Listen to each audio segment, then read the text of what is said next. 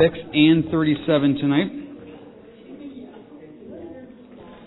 So, if you have kind of, uh, here with Isaiah for the first 35 chapters, got a little tired of all the prophecy and judgment, well then the next few chapters are a little bit of a break for you because it kind of goes back to the narrative form to talk about what's going on. How many chapters, how many weeks in a row we talked about Isaiah saying the Assyrians are coming.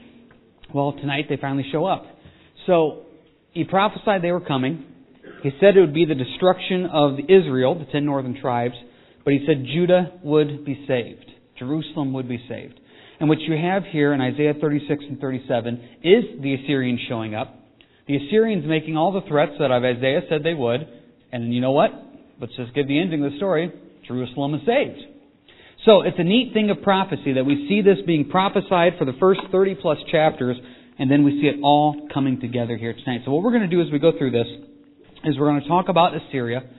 And we're going to talk about their role and how they responded and how they reacted to everything with the Lord. But we're going to focus a lot in the second half of the lesson tonight on Hezekiah, who is the king of Jerusalem, of Judah at this time, and how his faith in the Lord got them through this.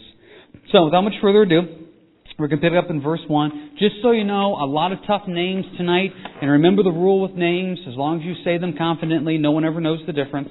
So verse 1 of Isaiah 36, Now it came to pass in the 14th year of King Hezekiah that see, I can't even say it confidently. I can't. Sennacherib, king of Assyria, came up against all the fortified cities of Judah and took them. Then the king of Assyria sent the Rabshakeh with a great army from Lachish to King Hezekiah at Jerusalem, and he stood by the aqueduct from the upper pool on the highway to the fuller's field. And Eliakim, the son of Hilkiah, who was over the household, Shebna the scribe, and Joah, the son of Asaph, the recorder, came out to him. Now, set the scene here for a little bit. What has happened, and, and I think I've mentioned this before in one of the other studies, I have this great overhead of this picture, and I don't have it on the computer, or I'd put it up there on the projector, but it's this great overhead which shows the world kingdom at this time. And Assyria is the world kingdom. It's the world power. No other power is around at this time. Assyria has taken out Babylon. Excuse me, Assyria has not been yet defeated by Babylon. They are the world power, and they control the then known world except for every place except Jerusalem. And it's this fascinating map that shows the kingdom of Assyria with this tiny little circle that they don't control. And that's Jerusalem. And we're going to read about that tonight and why this world power was not able to destroy them. So, a little bit of background here for those who like the history. We're right around 700 BC. Right around 700 BC, so about 2,700 years ago. Assyria has now come up to Jerusalem. They've conquered everything else. They're sitting at the gates of Jerusalem. And now they send this guy, verse 2. Now, depending on your translation, if you have good old King James, Rabshakeh, they make it sound like that's his name. It actually is more of a title. My New King James refers to him as, uh, where's the reference here? Chief of Staff. And if you have uh, NIV, it calls him a field commander. This is probably more of a title. This is the guy that's the head of the army, the chief of staff, if you will. So he now comes up to the walls of Jerusalem, and he gets ready to give them this speech. Well, what the king does is he sends out his three guys in verse 3, Eliakim, Shebna, and Joah. They come out to see what has to say. Really what this is is diplomatic negotiations. The leader of the Assyrian army is getting ready to talk to Israel. Israel sends out their people to talk to them to find out what's going on. Now, obviously, Assyria just wants Jerusalem to surrender. Well, what's going to happen here? Verse 4. Then the Rabshakeh said to them, Say now to Hezekiah, Thus says the great king, the king of Assyria, What confidence is this in which you trust? I say you speak of having plans and power for war, but they are mere words. Now, in whom do you trust that you rebel against me? Look, you are trusting in the staff of the broken reed Egypt, on which if a man leans, it will go into his hand and pierce it. So is Pharaoh, king of Egypt, all who trust him. But if you say to me, We trust in the Lord our God, is it not he whose high places and whose altars Hezekiah has taken away, and said to Judah and Jerusalem, You shall worship before this altar? Now therefore I urge you, Give a pledge to my master, the king of Assyria, and I will give you 2,000 horses, if you're able on your own part to put riders on them. How then will you repel one captain of the least of my master's servants, and put your trust in Egypt for chariots and horsemen? Have I now come up without the Lord against this land to destroy it? The Lord said to me, Go up against this land and destroy it. Basically, what he says, very simply put, what are you guys going to do? I mean, this is a fact. Jerusalem could not defeat this army. There's no way around it. This army is immense. It is powerful. So what they're doing is basically just saying, guys, just surrender, just give up. And if you surrender and give up, you pay us a tribute, we'll become your vassal, you become our vassal state, we'll give you 2,000 horses, we'll just make this an even exchange. You become our kingdom, you become our power, you guys give up. Now he makes a lot of interesting points here. Verse 5 basically says, you guys are going to say you have plans. You have no plans. Verse 6, you're going to trust in Egypt. Egypt is this little twig that if you lean on it, it's going to break. They can't protect you. And look at verse 7. You're going to say you trust in God. Now look at the end of verse 7. Is it not he whose high places and whose altars Hezekiah has taken away and said to Judah and Jerusalem, You shall worship before this altar? Isn't it fascinating what he's saying there? He's confused. See, what happened is Hezekiah came in, and Hezekiah was trying to be a moral king. So Hezekiah took down all the false places of worship, all the false idols, all the false altars. Well, what happened here is Assyria looks at this and say, "See, you guys are not even worshiping the Lord anymore." He's spiritually confused. What Hezekiah did was good. Hezekiah said, You're only going to worship at this altar now, Jerusalem, the temple. But he takes it as the wrong way. He takes it as a lack of power. Now, I just want to make a quick point about this. Isn't this the confusion of the world? I was listening to a Christian radio station yesterday, and they had on an atheist. And one of the reasons he says he's an atheist is because he can't figure out why a God of love and kindness will allow all this stuff to happen in the world. And he says that's the reason he's an atheist. He can't figure out why God would allow kids to get cancer. Why he would allow moral, decent people to suffer while other people get away with it. And that's his reasoning for it. Now I heard that, and I thought, isn't that the world's confusion? They blame everything on God. He doesn't fully grasp and understand that we live in a fallen world. We live in a sinful world. So therefore, there's things in this world that God doesn't like. There's things in this world that God doesn't want to happen. God doesn't want to see little kids get cancer either, but when we made the choice to sin, we brought sin into the world. And that sin into the world now has run rampant, and the world is under the power of the enemy. It's not that God doesn't have power to take him out. God will eventually do that. We've read that in Revelation. We've studied it. But isn't that the world's confusion? They think they got it all figured out. They think they're so smart, and they're not. Verse 7, this guy thinks he's so smart. You're not even trusting in God anymore. You're taking down his altars. No, we took down the wrong altars. If anything, we're in a better spiritual strength position to repel you. And lastly, verse 9, you can't even fight me. There's no argument about this. The army of Assyria would be much stronger than Israel. But here's the thing that is really interesting. Look at verse 10. Have I not come up without the Lord against this land to destroy it? Basically, it says in verse 10, I've done all this without God. But look at the last half. The Lord said to me, Go up against this land and destroy it. Now that's interesting, isn't it? Here's the king, excuse me, the chief of staff, if you will, of Assyria, saying that God told him to go fight Jerusalem. So basically, what he's saying is, you're going to trust in God to rescue you when God himself came and told me to come destroy you. Now, somebody's confused on this issue, isn't it? Well, jump back, if you will, real quick to Isaiah chapter 10. Keep your hand here in Isaiah 36, but let's go back to Isaiah chapter 10. Let's see what God did say about this. Isaiah 10, verse 5. Woe to Assyria, the rod of my anger, and the staff of whose hand is my indignation. I will send him against an ungodly nation, against the people of my wrath. I will give him charge to seize the spoil, to take the prey, and to tread them down like the mire of the streets. Now, isn't that true? God sent Assyria to judge Jerusalem and Israel. That's true. This guy is not misquoting anything. The Lord sent him to do this job. But here's the problem with his style, if you will, of Christianity. He picks and chooses what he wants to hear. Because just jump down to verse 12 of the same chapter. Therefore it shall come to pass, when the Lord has performed all his work on Mount Zion, on Jerusalem, that he will say, I will punish the fruit of the arrogant heart of the king of Assyria. See, he skips over all those prophecies. He just wants to listen to the prophecy that God raised him up to be a judgment for us. And he wants to ignore the fact that God says, once I'm done using you, I'm going to judge you. And also Isaiah through the first 35 chapters, how many times have you heard this? That God said, the northern tribes will be destroyed. Jerusalem and Judah, you guys will make it through it. You have to trust me. God said from the beginning, Jerusalem's going to make it. But he's going to say, I'm going to destroy the Assyrians. Stay in chapter 10. Jump ahead to verse 24. Therefore, thus says the Lord God of hosts, O my people who dwell in Zion, which is Jerusalem, do not be afraid of the Assyrian.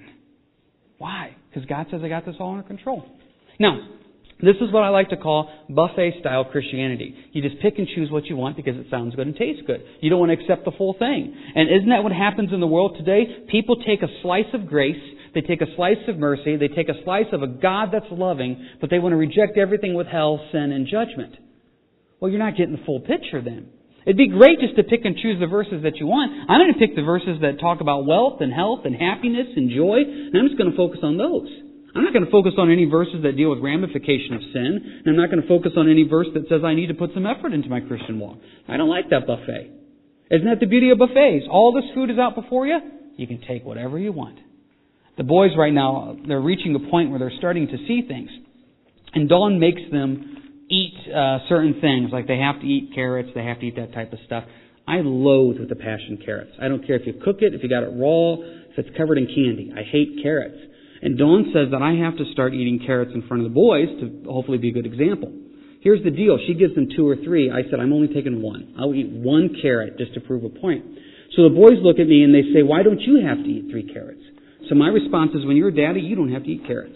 I don't care what your wife says. When you're a daddy, you don't have to do it. That's the beauty of buffet. If I go to a buffet, I'm telling you right now, I'm not taking a single carrot. I'm not going to do it. You can't do that with the Bible, though. There are carrot verses in the Bible that I don't like and I would really just like to skip over them. I'm reading through Proverbs right now, and Proverbs have certain verses that just hit you like a baseball bat. It's like, yeah, that's me. Boy, I hate that verse. But yet those are the ones you underline and mark and you write down in your journal because those are the ones the Lord's saying you need to work on. Well, the leader of Assyria here, he got it right that God raised him up to be a judgment for us. Isaiah 10, 5 and 6. But he skipped over verse 12, he skipped over verse 24, he picked and chose what he wants. And that's why Israel doesn't have to be afraid. Because if you know the whole counsel of God's Word, you know the truth. You know the beginning, you know the end, you know the middle. But when you just pick and choose scriptures, you're gonna run into problems. This guy, he gets points in verse 10 for knowing something, but he should have known the whole story. The whole story is that he is going to lose. So, that's a little bit of background. Now, that's what Assyria wants to do. What's Israel's response? Well, we'd like to say that Israel's first response is of faith and strength, but the truth of the matter is Israel's first response is fear. Verse 11. Then Eliakim, Shebna, and Joah said to Rabshakeh, Please speak to your servants in Aramaic, for we understand it, and do not speak to us in Hebrew in the hearing of the people who are on the wall. See, back during Bible times, Aramaic was the language of royalty, and it was the language of diplomatic negotiations. See, what happens here is these three guys say, speak to us in Aramaic, not Hebrew, because if you speak to us in Hebrew, all the commoners are going to know what you're saying. And the commoners are going to get really scared. If you speak to us in Aramaic, we're the only ones that are going to know what you're saying, and we'll just tell everybody everything's good. See, isn't this also a picture of Christianity? Don't tell me the bad stuff. Just, just skip over it. I don't want to hear it. Guys, sometimes we've gotta hear the bad stuff. There are certain times where I wish the Bible would just speak in Aramaic. I don't want to know. Just don't tell me. But God says you need to know. You need to know. How does he respond? Verse 13, then Rabshakeh stood up and called out with a loud voice in Hebrew. He's not going to do the Aramaic thing. He knows he's got power. He knows he's got these people trembling. He knows the Assyrians are a powerful force. Remember, this was the army. These were the people that would skin them alive. These were the people that make mountains out of skulls. And those were, in, if you would, the lucky ones. Because the unlucky ones had to go back to Assyria and slavery. And it was a horrible, horrible time. The Assyrians were known for their horror and what they would do. So this guy knows that he can intimidate the Jews. The Jews at this time, Jerusalem, they are not a strong army. They are not strong in any way whatsoever militarily. Syria knows this. We can intimidate them. We can bully them. We can push them around. Look at verses 18 through 20.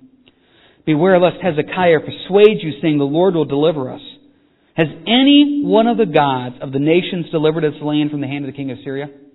Where are the gods of Hamath and Arpad? Where are the gods of Sepharvaim? Indeed, have they delivered Samaria from my hand? Basically, he's saying is, don't tell me your God's going to win, because we've defeated every God. See, look at the arrogance of them. Look at the arrogance. You have verses 4 and 5 of saying, What confidence in this do you trust? Where are you putting your plans in verse 5? Verses 18 through 20, what God can defeat us. Isn't this the arrogance of the world that they think they can get away with everything? I was listening to a great teaching the other day, And it was out of Proverbs 6, and it's about the seven abominations that God hates. And the first one that God picks is a proud look. Now, isn't that fascinating? Because if you would look today and you say, what are the things that God hates? You know, we have all have our moral causes and all our sins that we like to say, well, God hates this most of all. Isn't it interesting in Proverbs that he says pride? That's the first thing I want to mention is that I hate pride. But we don't think that pride is really that big a deal, is it? But pride is the stepping stone to everything else. Pride cometh before a fall. Pride cometh before destruction, depending on how your Bible says it. Because when you have pride, it takes God out of the perspective. Pride is, I don't need Him. I can do this on my own. Whatever problem I'm facing, I can take care of it on my own. Whatever situation's coming up, I can take care of it on my own. Now, none of us here would probably go that far, but there's also a pride in our spiritual matters too. I, I don't really need to pray about that because I know where the Lord leads me and He's guiding me and I know what I'm supposed to do. Maybe you should pray about that and seek that out. Or you know what, I really don't need to spend a lot of time looking at this because God has so blessed me in this area and I'm so good at this area that it's not something I really need to worry about. There's a little bit of a spiritual pride there. And there's also pride in the form of humbleness. Have you ever seen the prideful, humble person that comes up and just keeps saying, I know I'm not that good. I'm not that good at it. I know I'm not really called to do it. I know that I'm not really good at this. People are better. And they want you to say, no, you are good. Or there's that prideful humbleness of, I am such a horrible sinner. I am such a horrible person. How could God even love me? And they really are just saying, no, tell me how good I am. Pride can come in so many different perspectives, but the whole point is pride takes God off the throne, puts us on the throne, and it leads to arrogance and it leads to judgment. Assyria is prideful. They're trusting in their army. They're trusting in their past military might. They're trusting in their own understanding of Scripture, and they're trusting in their own intimidation. They think they can do it all, and the truth of the matter is they can't. Now, chapter 37 is the response of Hezekiah, king of Israel, and obviously he has a very good response here. But before we get into chapter 37, does anybody have any quick questions, comments over the first half here that sets the scene for the rest of it? Okay, yeah, Ryan. Just a comment more than a question, but uh, Hezekiah is a really fascinating person. You know, most of the kings of uh, Israel and Judah after the, the Civil War were really bad guys. You know, they followed, they didn't follow the Lord, and you know there were so many coups people getting assassinated. It's hard to keep track. But Hezekiah, he's one of the few kings in the latter years of the kingdom that actually did do God's will and tried, you know, his hardest to, you know, to do good stuff, along with you know uh, a few other guys later, like uh, uh, Josiah. Josiah, yep. Well, you know, that, really stands out among a bunch of bad kings. I've always liked Hezekiah because you're right there, Ryan. Hezekiah has great moments of victory. Chapter 37 is a great moment of victory in Hezekiah's life. The sad part is, chapter 38 is a great failure in Hezekiah's life. And then chapter 40 is a great failure in Hezekiah's life. The reason I like him so much is because I can relate to him. He has moments of great victory where it's like, finally, they got it followed by moments of where Hezekiah just really makes some stupid choices. But overall, Hezekiah is a good king. God rewards Hezekiah. God blesses Hezekiah. And even in Hezekiah's moments of failure in chapters 38 and 39, which we'll get into next week, he still has a relationship with the Lord. He still does. So he overall is one of the good kings of the kingdom of Judah. That's a good point there, right? Anybody else have anything to say here that before we move on to the next point? Okay. So, what does Hezekiah do? Let's find out. Verse 1. So it was when King Hezekiah heard it, he tore his clothes, covered himself with sackcloth, and went into the house of the Lord. Then Eliakim, who was over the household, Shebna the scribe, and the elders of the priests, covered with sackcloth to Isaiah the prophet, the son of Amoz. They said to him, Thus says Hezekiah, This day is a day of trouble and rebuke and blasphemy, for the children have come to birth, but there is no strength to bring them forth. It may be that the Lord your God will hear the words of Rabshakeh, whom his master the king of Syria sent to reproach the living God, and will rebuke the words which the Lord your God has heard. Therefore, lift up your prayer for the remnant that is left. And so the servants of King Hezekiah came to Isaiah. Now, what does Hezekiah do? First thing that you see that Hezekiah does here, and this is very, very important, is he does three things that are right. First one, verse 1, he's sorrowful. If you look at this, tore his clothes, covered himself with sackcloth, went to the house of the Lord. This shows a sign of humbleness and repentance and sorrow. The first thing that we need to do sometimes when we're facing difficult times in life is to humble ourselves before the Lord and say, Lord, I can't do this one. I can't. Now, it doesn't mean that we've necessarily done something wrong where we need to repent, but this is a form of humbleness of the sackcloth and ashes. If anybody would see King Hezekiah, they would say, oh, this guy is humbled about something. What's going on? And I notice a lot of times in my Christian walk and also in other people's, when tough time comes, the first thing we don't do is usually humble ourselves and say, God help me. We usually say, what do I need to do? I can take care of this. I can beat this problem. Boy, we can't. We have to humble ourselves. That's the first point. That's the next thing he does. Look at the end of verse 1. He went into the house of the Lord. My goodness, that's a great point to learn from. When trouble comes, what do you do? You go to the Lord. First thing you do is you go to the Lord. Before he asked Isaiah for counsel, he goes to God first. Why is it that we always treat, treat God as the last ditch? Well, I tried this, I tried that, I talked to this person, I talked to that. And then you come to the church, you come to the pastor, and the pastor says, Have you prayed about it? Well, no, not really. Well, that should be number one. So often we have everything backwards. When things are tough, we try everything we can first, and then we go to the Lord. Guys, that's a pride. That's an arrogance. We need to go to the Lord first. That's what Hezekiah does. After he goes to the Lord, then he does verse 2, he seeks godly counsel. Isaiah the prophet. What should we do? Once again, so often when people seek counsel, they don't seek godly counsel. They talk to the person they work beside. What do you think I should do? They call up mom or dad. It may not be safe. What do you think I should do? They call up that best friend that they've known forever. What do you think I should do? Why not go to the Lord? Why not go to a strong brother or sister in the Lord? Godly counsel. So often we seek counsel, but it's not from a good source. And you know what? Sometimes I look at some of the friends and coworkers and people that they're seeking counsel from, and I'm thinking, come on, take a look at their lives. You really want their advice on issues? You really think that that person is going to point you in a godly way towards the right answer? No, you just like them because they're easy to talk to, they're fun to talk to, whatever. Boy, we need to seek godly counsel. What happens when he seeks godly counsel? Do all the problems go away? Nope, verse 10. Thus you shall say, to, thus you shall speak to Hezekiah, king of Judah. Do not let your God in whom you trust deceive you, saying, Jerusalem shall not be given to the hand of the king of Assyria. Look, you have heard what the kings of Assyria have done to all the lands by utterly destroying them. And shall you be delivered? See, the problem didn't go away. People were still saying, give in. Just, just be done. Don't fight this. So he gets this letter. And this letter is full of bad news and threats and all this stuff. So, verse 9, this letter is from a guy in Ethiopia. You look in verse 9, and the king heard concerning Tirhakah, king of Ethiopia. And he basically says, Hezekiah, don't fight him. Just be done. Now, isn't that once again the wisdom of the world? The world just says, just be done. You can't defeat this one. This one's too big. You gotta be done. Well, what does Hezekiah do? He does an absolutely wonderful thing here. Verse 14, Hezekiah received the letter from the hand of the messengers and read it. Hezekiah went up to the house of the Lord and spread it before the Lord.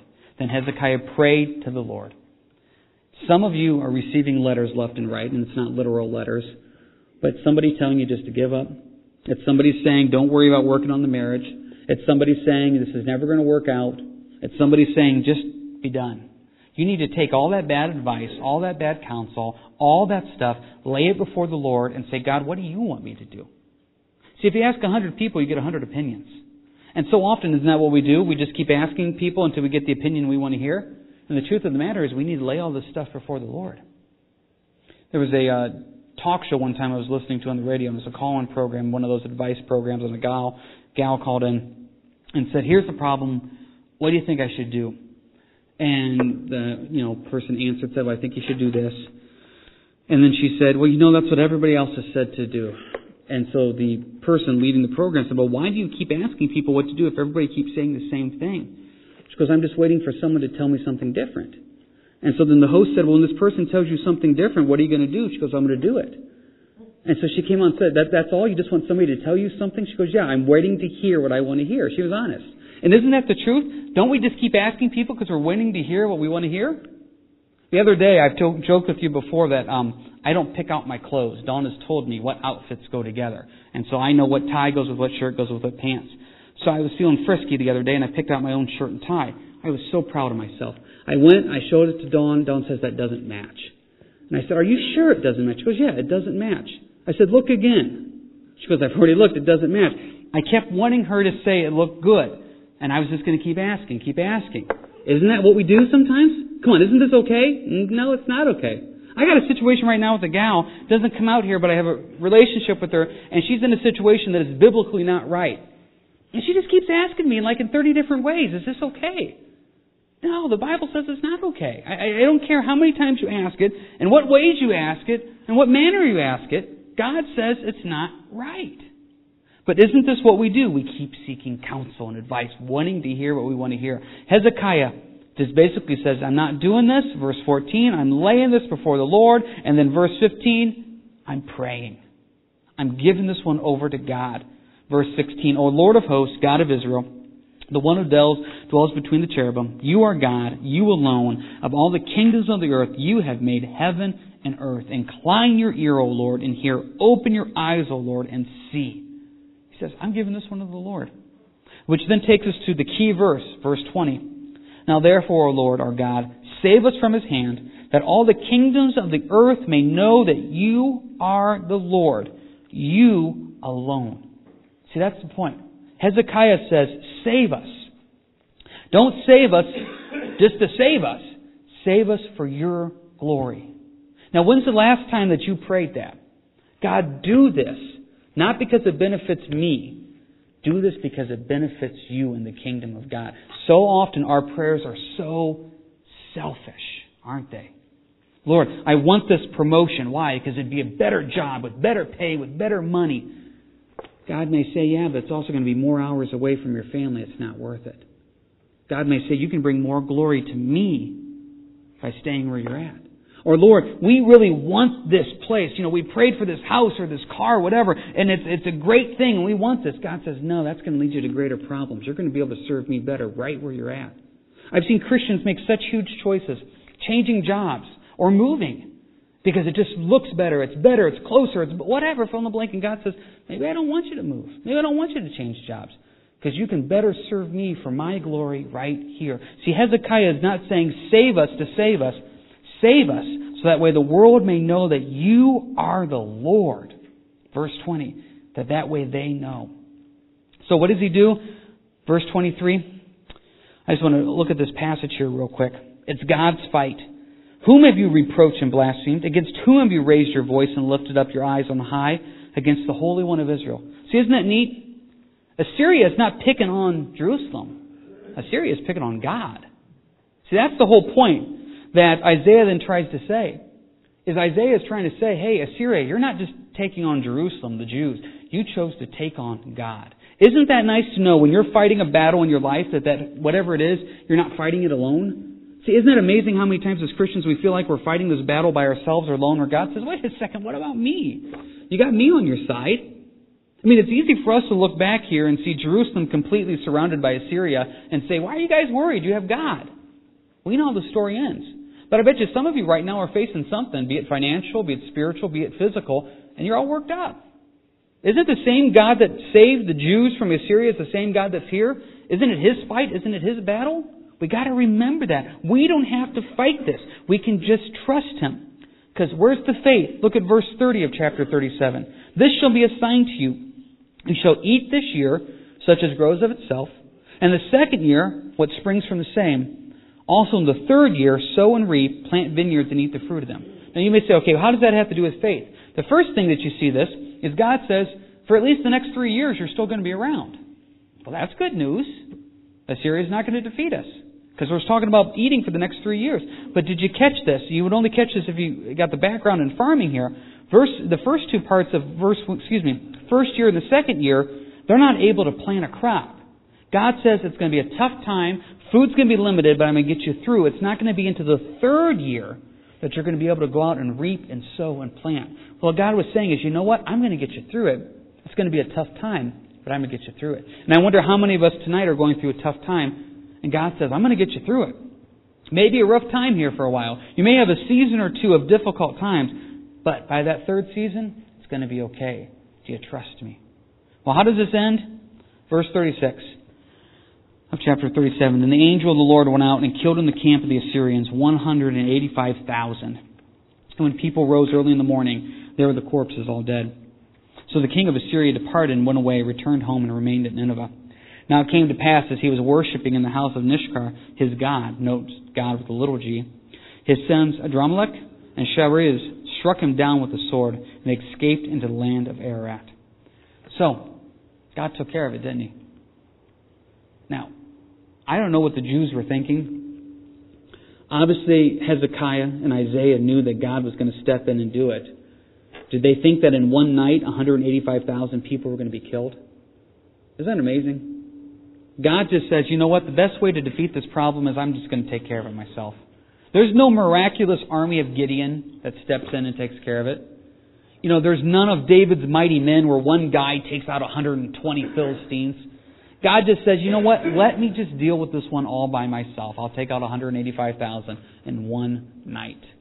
Now, isn't that nice to know that we have a God that when we're surrounded by the enemy, he still says, I can step in and take care of it. And the king of Assyria that was so prideful and arrogant is killed by his own kids while worshiping his false God. Judgment did come like God said it would. So, as you go through Isaiah, you may be thinking, we had 35 chapters of prophecy to get to this point. Well, some of those 35 chapters dealt with some other stuff. But isn't it nice to know God prophesied this is what's going to happen? Assyria is going to come, but they're going to be defeated. And in chapters 36 and 37, that's exactly what happens. God stepped in and defeated the enemy, and the Jews never had to do a single thing. What did Israel do to defeat the Assyrians? They did two things. They had faith and they prayed. That's all they did. God took care of the rest. It's a beautiful picture of trusting the Lord in a very difficult circumstance. Does anybody have any final questions, comments? Yeah, Megan.